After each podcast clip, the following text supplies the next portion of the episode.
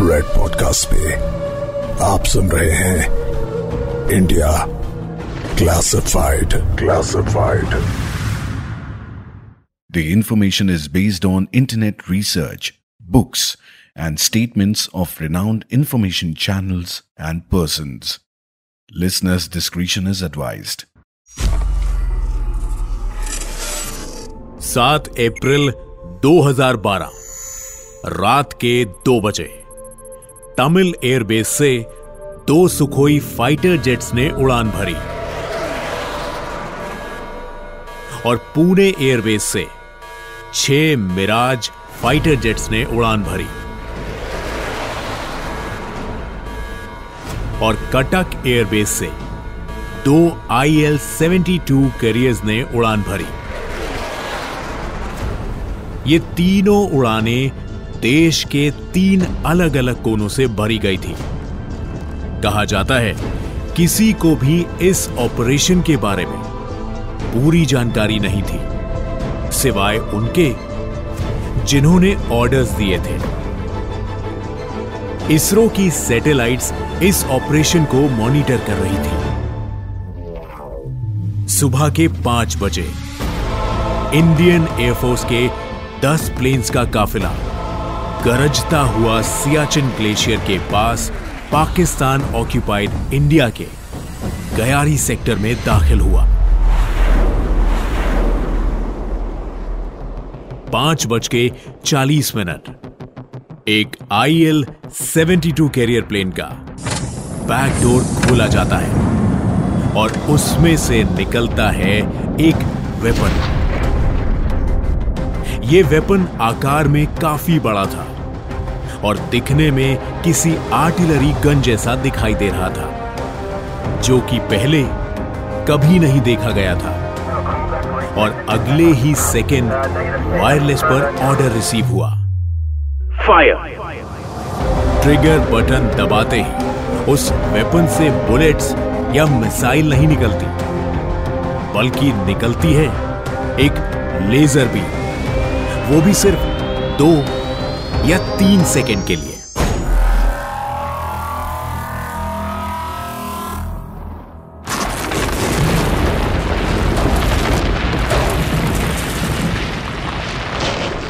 Pilots को एक और मैसेज रिसीव होता है। Mission successful vacate the target area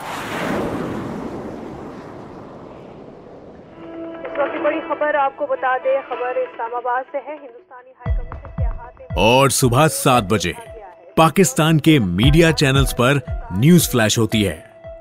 एक चैनल का कहना था कि भारत अपने खुफिया हथियार काली के इस्तेमाल से लाया पाकिस्तान के इतिहास का सबसे बड़ा एवलांच आठ मंजिल तक बर्फ़ की चादर में दबा पाकिस्तान आर्मी का बेस कैंप एक चैनल ने यह भी दावा किया 300 किलोमीटर की रफ्तार से आते एवलांच में 120 से ज़्यादा सैनिकों के मारे जाने की खबर। क्या होगा पाकिस्तान का भारत को जवाब? पाकिस्तान ने भारत पर इस हमले के लिए इंटरनेशनल प्रेशर बनाने की भी कोशिश की। लेकिन भारत का रुख साफ़ था। भारत ने बताया कि ना तो ऐसा कोई वेपन एग्जिस्ट करता है और ना ही ऐसा कोई ऑपरेशन किया गया है।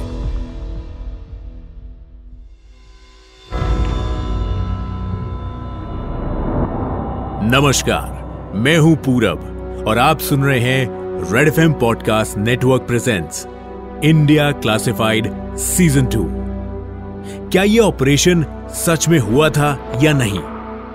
काली नाम का वेपन भारत के पास है या नहीं? सवाल बहुत हैं, लेकिन जवाब शायद ढूँढने पर भी नहीं मिलेगा। लेकिन इंडिया क्लासिफाइड में हम इन सवालों के जवाब ढूँढने की कोशिश करते हैं। और भारत के ऐसे ही अनसुलझे रहस्यों पर से पर्दा उठाते हैं। कहते हैं कि इंडियन फोर्सेस का यह ऑपरेशन ऑपरेशन व्हाइट वॉश के नाम से जाना जाता है। तो आइए जानते हैं, इस एपिसोड में इस क्लासिफाइड ऑपरेशन का राज।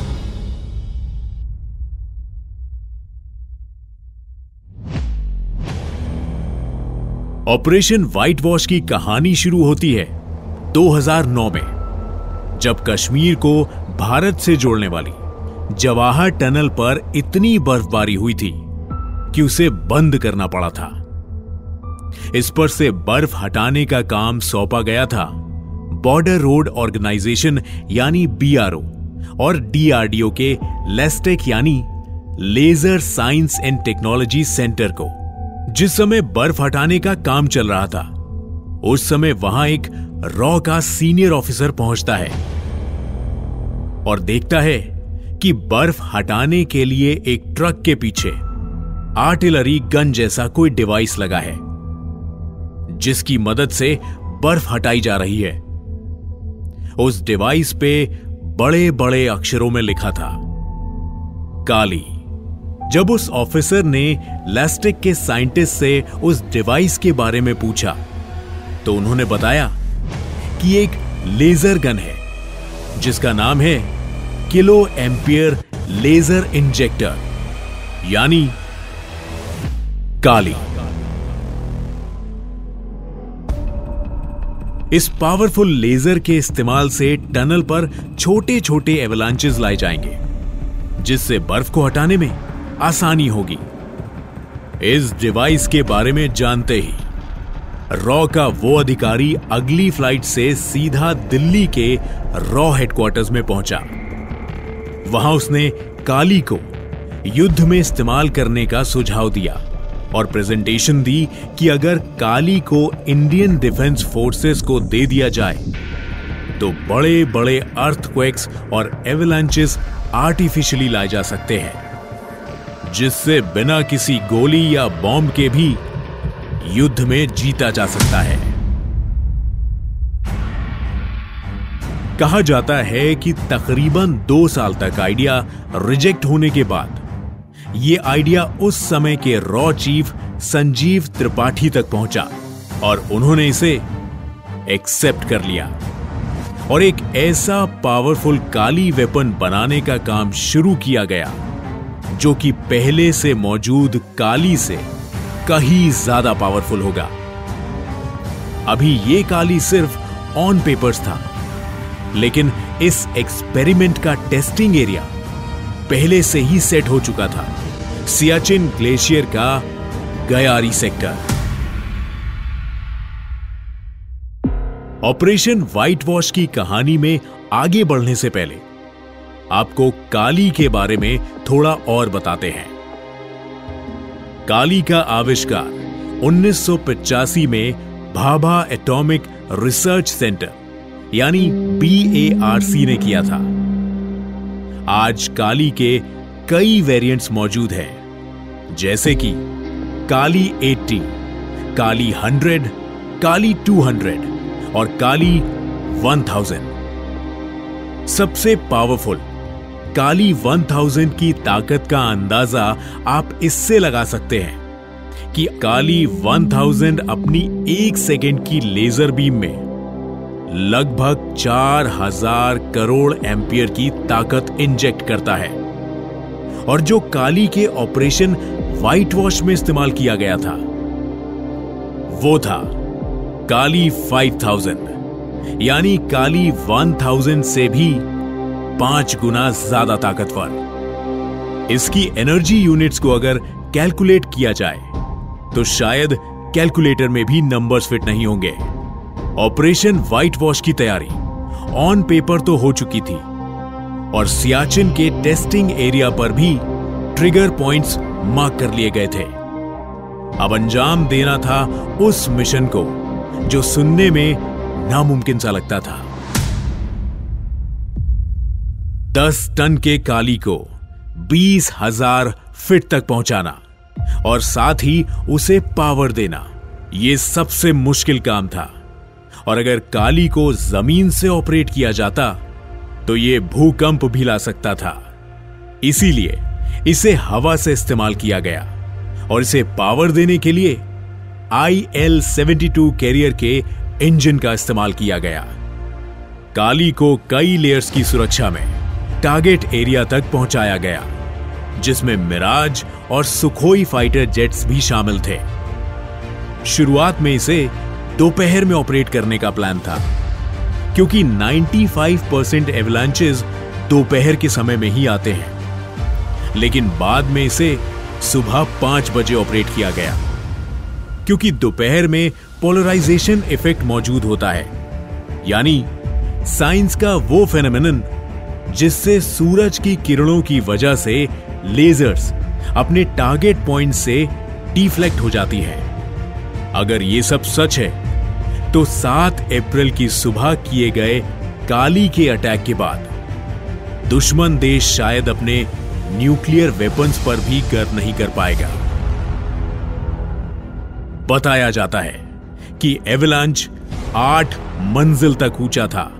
इस बर्फ़ की चादर ने पाकिस्तान को बड़ा नुकसान पहुँचाया। ऑपरेशन व्हाइट वॉश से रिलेटेड कोई भी डॉक्यूमेंट पब्लिक डोमेन में मौजूद नहीं है और कई लोग इसे सिर्फ़ एक कॉन्स्पिरेसी थ्योरी कहते हैं। लेकिन 24 जून 2018 में जब भारत सरकार ने उस समय के रक्षा मंत्री श्री मनोहर पारिकर जी से काली 5000 की जानकारी मांगी तो उन्होंने जवाब में कहा कि काली 5000 की कोई भी जानकारी अभी देना ठीक नहीं होगा और नेशनल सिक्योरिटी के खिलाफ होगा। इससे यह तो साफ़ ज़ाहिर होता है कि काली 5000 एग्जिस्ट करता है। पर सरकार इसकी कोई भी जानकारी पब्लिक डोमेन में लाना नहीं चाहती। मुमकिन है कि आने वाले समय में काली के इस्तेमाल से भारत मॉडर्न वॉरफेयर का रूप बदल दे। आपकी इस पर क्या राय है? आप हमें फीडबैक दीजिए। Official Instagram handle at the rate red podcast पर। और शो से जुड़ा कोई भी फीडबैक देने के लिए आप मुझे मैसेज कर सकते हैं। मेरे Instagram handle at the rate R J Purab पर। मैं मिलूँगा आपसे अगली बार।